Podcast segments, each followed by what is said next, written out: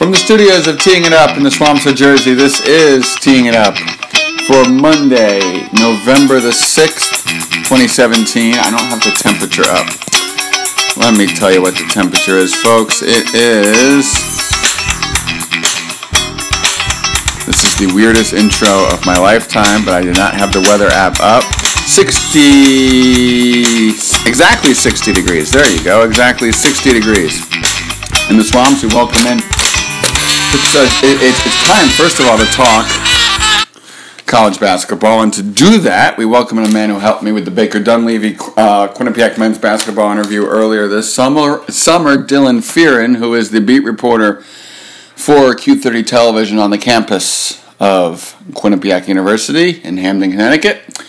He also did something that I give him a lot of credit for. He covered a team, did his studies, and ran cross country, all as an undergrad. That is tough to do.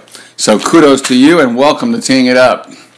Jeremy, it's a pleasure to be here. Uh, you gave me too much credit for the cross country. Not that big of a deal, but uh, I will talk college basketball anyone at any time, so it's uh, it's good to be on. Let me ask you this about cross country. Every runner I've seen, cross country runner, and maybe I'm stereotyping a whole sport, which is why I'm asking this question, is really, really thin.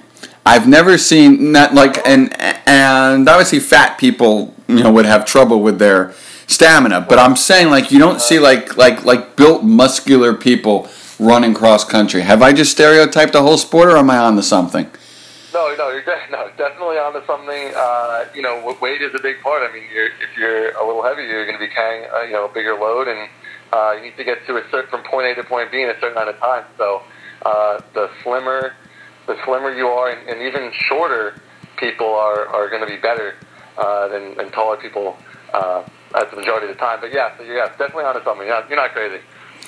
And is the reason why you so many of you guys train shirtless for sweat reasons to have less weight on your body? Is it to tan in the summer? What's the reason why so many of you guys uh, train shirtless?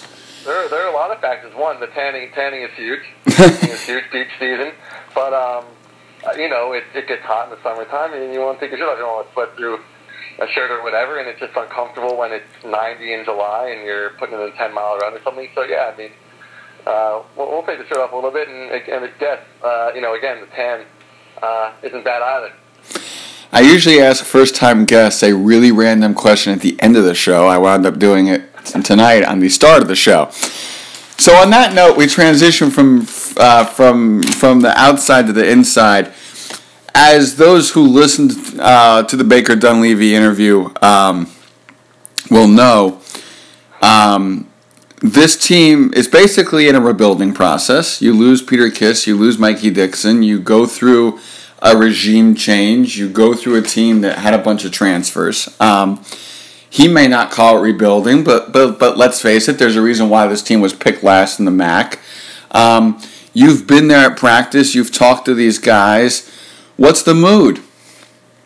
Well, the mood is, you know, it almost seems like they're just playing nothing to lose. I mean, you said it, 11th in the MAAC preseason poll, so in the eyes of all the coaches, they're not expected to do anything. Uh, and you're right about rebuilding in, in a way. 10 wins last year, you lose your two best players, you lose five guards, and your second best big man, and a brand new coaching staff. Yes, things are going to be uh, in a bit of, re- of a rebuilding stage, but uh, the mindset for, the, for these guys is that uh, let's just go out and play and, and not worry about uh, what anyone's saying, you know, what we're saying, um, other teams, other coaches are saying, let's just ball, let's just practice and let's just fill it out. Um, and they don't want to be, they want to be on the same page, uh, not necessarily necessarily the right page all the time. That's a big one when you said today. Practice, be on the same page with each other in terms of offense, defense, um, you know, the focus, all that kind of stuff. So the mood, you know, it's positive. They're ready to go. Um, they did lose to Bryant in their closed scrimmage this weekend. They beat Delaware in the first scrimmage. So they have Dartmouth this weekend. Um, you know, a mid to lower tier Ivy League team. Uh, and, you know, the, the mood is uh, let's just close out all the sound, block all the sound, and let's play. Um, excuse me.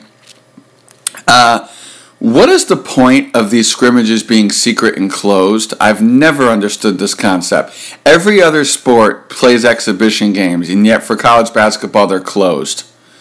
I think it's just for teams to, to feel themselves out and to not give away too much as the season starts. Um, the games aren't, you know, filmed and uh, the doors are closed. There's no media. Um, obviously, things will get leaked and, and, and people find out what happens in the scrimmages. But, uh, you know, it's just a way for them to feel each other out and themselves out. Um, the good thing about Quinnipiac is because they have so many new players that haven't played Division One college basketball before, whether that's transferring in or coming from high school, um, there isn't a whole lot of tape on these guys. So, um, you know, they play two scrimmages. I, I don't know how Dartmouth is going to be able to scout Quinnipiac because there really isn't a ton of, of tape uh, and, and things to scout them on because they just haven't played at the level. But again, the scrimmages, you know, close the doors, block the media, uh, block any fans, and let's just play and, and feel each other out. And, and let's just practice doing different sets and different rotations and, and, and not be questioned on everything, I think is kind of the point there. Um, what are your thoughts on Baker Dunleavy so far? Obviously, he's an impressive man. He was impressive to me on the phone just just talking to him. Um, what from from I I think you've seen some practices in person, right? For sure, yeah. Yeah. So, what's his coaching um, style been like? Do the players seem engaged um, with with what he and the staff is trying to teach? What's been your impression uh, first season for him? He's a fantastic teacher. Fantastic teacher. Um, he will tell his players to do something, and then after he will literally stop the stop the practice, teach, let them know what they're doing. You know, teaching is one of the biggest parts of coaching. It's not the biggest part. You can do X's and O's all day, but and, and take the whiteboard out and run plays and, and scream and yell. But he's taking the time to teach. Uh, you know, really dissecting certain things. The little things seem to be really important to him. Communication seems to be really important to him. And, and having his players not question him all the time and trust him also seems to be a big part. You know, I've seen a couple times that told players will, you know, uh, ask him how to do this, how to do this. And he's just like, don't trust, trust him do it and see the results. Uh, and they look very good. They look strong. They look motivated. Uh, I think he's a fantastic teacher. I think he's also just a really good person. It seems like uh, today at media day, he gave all the media, you know, his, you know, the classic ten minutes, whatever we, all the questions we needed, and then afterwards, a couple of us had, you know, one-on-one sessions with him. He gave us an extra 15 minutes. I mean, to devote 25 to 30 minutes uh, to student media uh, after a long practice, the film session, all of it, uh, it says a lot uh, about who he is as a person. Um, and again, as a coach, he just seems to be a fantastic teacher, and we'll see what what happens. He's used to winning, excuse me, which is which is great. Um, and so I think you put all that together, and, and it, it could be uh, a surprise to people that the team could, could win a decent amount of games. What's interesting about what you said there about being a teacher, when you've got this inexperience, and obviously we'll go through the projected lineup momentarily, when you've got this level of inexperience, you're going to have growing pains, you're going to have games where things just don't go right. Start to finish, nothing right. The talent level isn't there. The guys forget things. You get in the heat of the moment. People become selfish. Egos come out. Egos clash. Um, defense breakdowns. You, you, you face better opponents to expose every flaw in the book, which you can't expose yourself in practice. What, from what you can tell, do you think that he's ready for the adversity, and do you think that he's put the guys in enough situations in practice um, that, that, that they can bounce back from. Because the thing that impresses me about young teams is yes, we're going to lose. Yes, we're going to face some problems, but they play hard every game, start to finish, and don't get frustrated and don't get down. Do you think he's gotten it in these guys that they can play 40 minutes every single night? Yes, I do. Yes, I do. And I think we talk about this team being inexperienced, and they are, but there are also parts of the game uh, that they are experienced. That Baker Dunleavy is used to winning. Um, Rich Kelly has won a lot in high school and, and in prep. Uh, and Chase Daniels and Alain Chigha are, are older guys. Alain Chigha's a fifth year, so he's seen a lot. He might not have won a lot, but his freshman year they are one game away from the MAAC championship. Uh, and Chase Daniels is a senior. So they, yeah, they are inexperienced, but they have what it takes to win, and they have got older guys on the team to help the younger guys. I think they can play 40 minutes with a lot of their teams. What's good about this team and this year is that their non-conference schedule, you know, is a little tough, but also has a lot of games in there where you're like, they can win this one and they can win this one and they can win this one. They, they're not. They're playing uh, a, uh, a tournament in the non-conference. Uh, they're going to play Colorado. You know, they'll play a couple of other solid teams, but it's not like last year where they had to play Gonzaga, Seton Hall, Yeah. Indiana State. Uh, their non-conference uh, is a little easier than in years past. I think that's going to bode well for a team like this. Uh, and I think they could only understand that growing pains are, are, they're gonna, are going to happen. They're going to lose games. Uh, it's not going to be easy. Um, so, but I think he is the right guy for the job. Uh, clearly, he's a fantastic teacher, a great guy. Um, they will lose some games naturally, and but I think they have the older pieces in there um, with Alan and Shea Daniels to help them win games uh, down the stretch.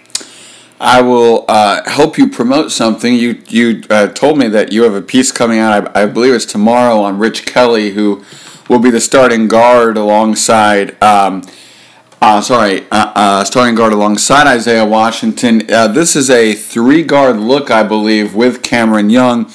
Um, sorry, plus Chigha, and then Chase Daniels to uh, uh, round up the lineup. It seems to me that if this team is is going to play consistent basketball, Kelly and Washington have to set the pace, have to play smart basketball, and they got to use Washington's experience being a a uh, Big Ten transfer to their advantage. I agree. I completely agree. Yeah, they're going to go three guards, a wing defender in Alain Chigha, and then Chase Daniels. So I'm sure Baker Dunleavy would like to run four guard sets around Daniels, but because of the personnel, um, we'll see how much he does that. Now he could put in an Andrew Robinson and Jacob Rigoni in as that fourth guard, but then uh, the question becomes, you know, when they face a team that has two good bigs that are tall and wide, what are you going to do? Well, then they you got to play some Abdulai Bundu. So for now, I think you'll see Chigha in there, who's a great defender, who can shoot the three, who can play both sides really well. But again, as you said, those guards are going to have to set the tone because Kelly's the primary ball handler. Washington has the Big Ten experience. Cam Young didn't get, up, uh, didn't get an opportunity in the Tom Moore era last year. Um, so he's going to get an opportunity and contribute to this team because he can play both ways. He is a taller guard who can shoot the three, who can drive and dish, um, who is a talented guy and came all the way from California. So he expected an opportunity last year, didn't get it, but now he's ready to contribute. And I think those three guards, excuse me, will uh, will set the tone. But again, it's going to be Chigha and Daniels are going to be huge too because they have the experience. Chigha can play defense, uh, and again, Daniels is just uh, an all-max 13 guy who has to step up. Um, it seems to me that, that Chase Daniels can go one of two ways this year. He can continue to be a a a productive guy down low. We we know that, that what Tom Moore ingrained in them was rebounding. He's a guy that can rebound. He's a guy that can be a leader. And I think and and you would have uh, uh, uh, sorry you would have a better sense than I do. If you want to play professionally, especially overseas, which the Tom Moore guys did with with some regularity, if he can take a step up this year, maybe that's a possibility, and maybe surrounded by some good guards who have potential, and in, like Washington with a Big Ten transfer uh, pedigree, maybe that's the motivating force for Daniels because obviously nobody wants to end a college career on a losing team, which this team will be. So maybe this becomes his motivation. Well, here's a couple things on Chase Daniels. One, it would have been really easy for him to just say, you know, whatever, like in senior year, we're not going to do anything too much. Or, you know, once Mikey Dixon and Peter Kiss transferred, it would have been easy for him to just throw in the towel and say, I'm only thinking about myself. Instead, or even he could have possibly left if he really wanted to. Instead, he comes back for the senior year. He gets this new staff, sees the players around him that can play, and he seems to be a motivated guy now.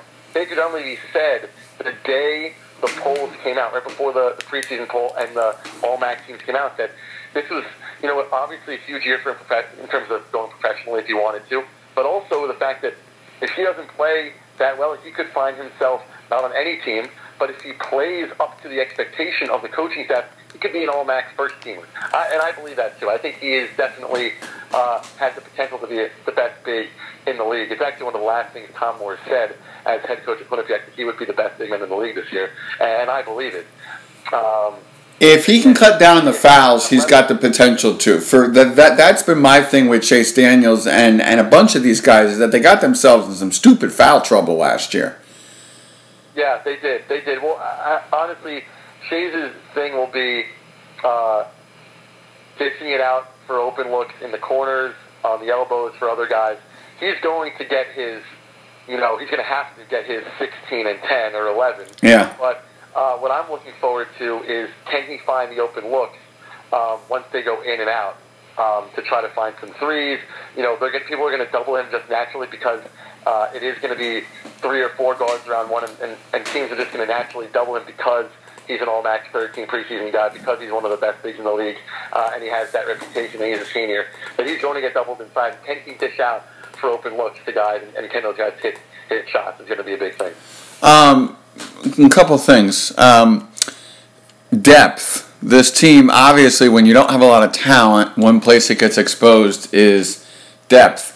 Do they have enough depth both for the good of the team, but B, if the trend from last year transfers over and they get in more foul trouble? Well, it's interesting because you know it seemed like they Baker Dunleavy brought in all these guys, but Ted Marco and Travis Atson can't play this year due to redshirt, so they have to sit out. So it was like you brought in all those guys, but how many can actually play? It seems like they're only going to play nine guys this year, the five starters that we previously mentioned. You throw in the Robinson twins. You throw in Jacob Rigoni, who's a freshman from Australia, who can shoot the rock really well. Tough guy, strong, tall, uh, motivated, just wants to play play a lot and, and win. Uh, and Abdulai Bundu, who is going to be a liability at times this year, naturally because he's only six six and he's a big man. Um, and you mentioned the foul trouble. If Chase Daniels gets into foul trouble, which he really can't afford to do uh, for the sake of the team, then Bundu's going to have to be in there um, as the lone big. I mean, even Alain Chigha is just as tall as him, or even a half inch taller.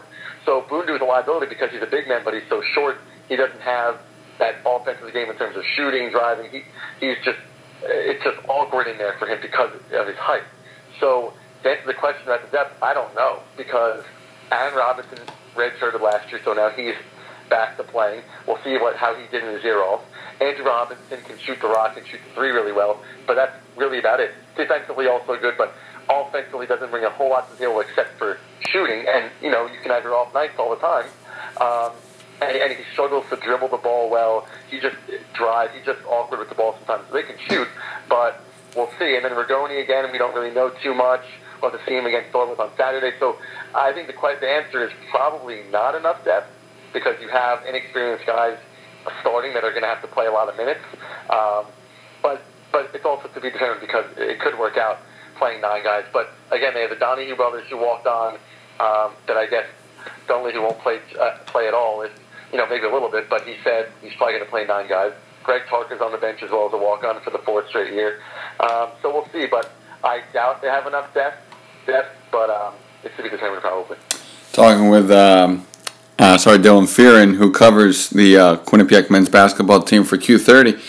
Um, a couple things. Uh, first of all, one thing, no matter what you think of Tom Moore, no matter what you think of the success or lack of success in Tom Moore, they were perennially one of the best rebounding teams in the in the entire United States of America, all 50 states and, and, and territories. Um, that's just the way Tom Moore was. No matter what happened with everything else, those guys rebounded. Do you think we'll see a fall off? Oh, without question, there's going to be a huge fall off. And that's, that's no disrespect to Chase Daniels. It's just Ousmane Drame's not walking through that door. Yep. Neither is Ike Azotam. You know what I mean? Neither is Jamee Jackson. It's just neither is Justin Rutty. So they just don't have the personnel to rebound it though because they really only have two main bigs. Daniels and Bundu, and they're playing three or four guards around one uh, that aren't going to be crashing the glass as well as uh, guys on the team have in the past few years. They, they only have two bigs that they're going to play the entire year, and one's probably not even starting. So um, there's definitely going to be huge fall off, huge fall off, but expect that, and that's okay. And I think Baker only understands that that the rebounding is going to fall off. Um, but that's just not his style. His his style is let's play, you know, Villanova play three or four guards around one big, uh, get get a lot of great open looks on the outside, uh, score inside and out, short passes, um, you know, score with the corners, and uh, I don't think he really cares that much if the rebounding will fall off. Now we'll see a couple of games in if the rebounding has fallen off, and then needs to bring Bundu in, and maybe have two bigs, uh, you know, at times in the game. But I don't think it's going to be an issue. Um, we can't expect the rebounding numbers to stay the same when it's a brand new system and they don't have the personnel to uh, to just rebound that much. This always fascinates me. Who's captain? Have they announced who's captain? They don't. Uh, you know, they don't announce the captain every year. If I remember, they when they named Zaid Hearst captain a couple of years ago. Um, you know, he was. You know, it wasn't. Not like there's a captain every single year. I think right. just to. Um, you know, when Zaid Hearst was named captain, he was like the second captain or third captain in, in history or whatever it was. Uh, they don't they don't do that. At least they don't, they don't make it public. Excuse me. So I don't know um, what that plan is. If I had to pick, it'd be Daniels. You know what I mean? Right. There's, Who? There's, there's only so many returners on the team. Yeah, exactly. So Who? For Greg Parker, I think would be another good one. I don't really. It doesn't. I don't. If I'm a coach, I don't care how much you're playing. If you are a vocal guy and you're a great practice player and and you bring the enthusiasm and um, the fire every single day, then you know maybe you're uh, so maybe Greg Clark is a captain, but uh, I don't. I don't. They don't make it public. Um, the reason why I asked that is is is is um, is because of exactly what you said with Greg Tarka. Sometimes it's not the guys who who plays who are the most important pieces. Who is the vocal leader of this team? Who is the guy that if they have a bad two or three game stretch, stretch will say, "Come on, guys, let's pick this up." You know, if I had to pick one uh, or two, I honestly think the Robinson twins um, are very good vocal guys. Um, loud, you know, everyone just seems to uh, attach themselves to them, just glue guys, um, really nice guys. Um, that it's just easy to like them. Uh, and I think that would, you know, if they were on a bad two or three game stretch, they're juniors, so they've seen the growing pains in the last couple of years um, from just losing the MAAC tournament first round two times in a row, from going through a head coach being fired and a new staff. I honestly think they were they're two good guys. And again, Greg Tarka um, is just a great guy and um, a vocal guy, and just want and you can tell he wants to win, and he hates to see um, his teams lose, especially when he's not out. He can't even be out there. So it's like they're losing, and he wants to be out there, but it's out of his control. So. Uh, I would say those three. Shay's a little bit too. Um, but and then again, after, look at that.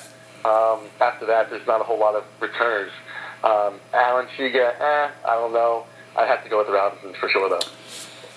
All right, most difficult thing I will ask you on this whole podcast. It's, you ready? It's a great question. It's a great question. Because, yeah. Um, if they do start, you know, they win their first game against Dartmouth, then they have to face UMass Lowell. That's never easy. Um, then they have to play Colorado and a couple of the tough teams down at, at Liberty you know, we could be looking at a one in four, one in five start, and we have to ask ourselves who is uh, the vocal guy in that locker room. So it's a great question. And speaking of a one in four, one in five start, here is what I was actually going to say was the most tough question of the interview. Um, but the point you made was actually very, very, very valid, and it could be a crucial question for this team. What is a success for 2017 2018? Great question. Great question. In the eyes of uh, the MAAC, 10th. But in the eyes of Baker Dunleavy and his team, uh, I think they have to win a game in the MAAC tournament to make it a success. If they're the uh, if they're the 10 seed and they have to play the 7 in Albany and they win and then they lose to the 2 seed, then you know what, you lose to the 2 seed, a better team. It's probably going to probably be Manhattan or Monmouth. And so you look at yourself and say, well, we lost two better teams. Uh, but at least you won a game, which is a, an improvement over the last three years. So I, I don't know if I want to put wins on there, but more than what they've had in the past. They had 10 wins last year. Um, excuse me. Uh, yeah, 10 wins last year, 9 the year before that. So, you know, 19 and 42 in the last two years. So I'd say if they got more than 10 wins, won a game in the next tournament, that's, that's, I don't even want to call it a success, Jeremy, because it's not. It's just a step in the right direction. It's like, okay, we took a couple of steps forward. You know, um, I don't want to put success on there because if you're if they end up 13 and 17, but they won a game in the MAAC tournament, is that really a success? Uh, I don't know. Um, I don't know if success can be a case by case basis, honestly. Even though a lot of people would disagree with me, I think um, it could just be a step in the right direction. Is 10 plus is more than 10 wins, and a win in the MAAC tournament in Albany. So now that leads to this question, which is what's your prediction for 2017 2018? Here's the most interesting thing is that they used to play 20 MAAC games a year. So you play every team twice, right. on the road and once at home. This year, it's only 18. Quinnipiac luckily only has to play Iona and Monmouth once. Two of the best three teams in the conference, along with Manhattan. So they are they got you know they lucked out in that regard. So uh, I would say I think they can get 14 wins overall. Looking at their schedule, uh, the non-conference is a little easier. Um, they play a decent amount of games at home to start the year. I think uh, they can take up 14 wins, especially not playing Iona and Monmouth the second time is huge. And then I think they can win the game in the MAAC tournament. I think once they get to Albany, and it's a 7-10 matchup, 8-9, even at 6-11, it's like, you have a shot. Quinnipiac lost the 6-11 matchup to Marist uh, three years ago uh, as, as the six. They lost to Marist 11. So it shows the parity in the MAAC. It's a down year in the conference. I would be surprised if they ended up with the 8 seed, even though they're projected 11.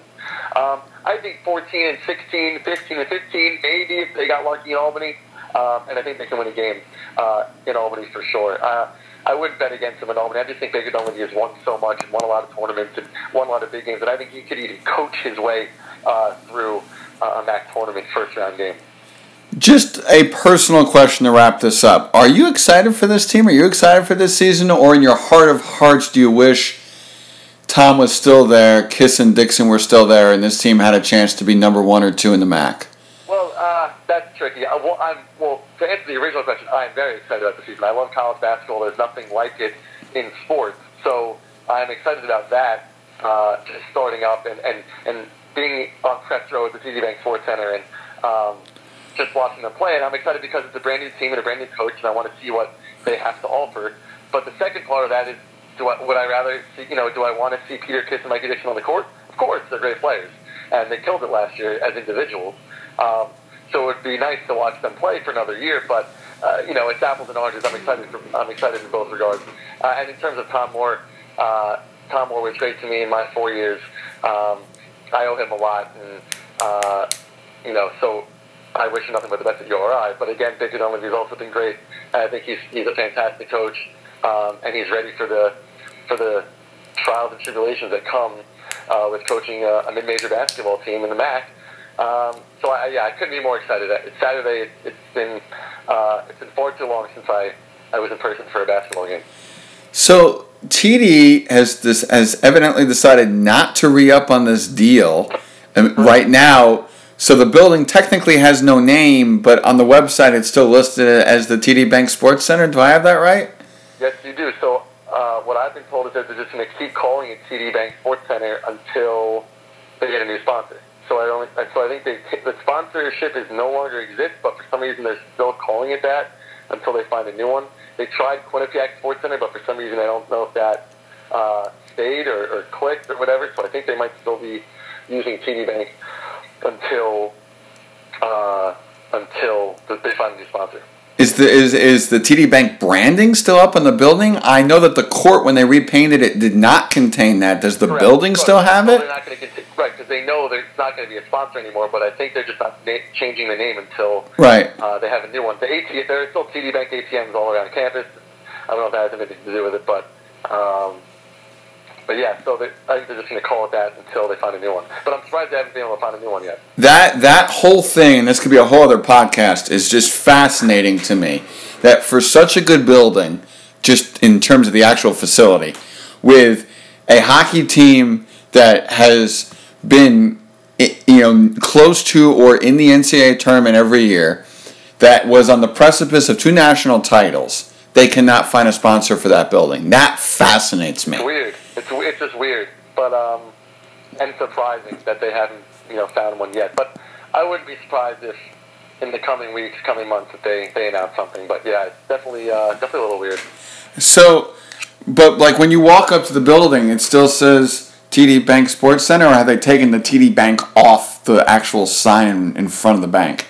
You know, you know, I don't know. I haven't even looked. I if I feel like if they had taken it off, I would have I would have heard about it. I don't know if they have taken it off, but um, again, what I was told is that they're just going to use TD Bank Sports Center until they find a new name.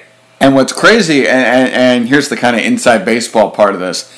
I don't think any of us students, current or alumni, actually call it that. I think, I mean, I called it the bank or the arena.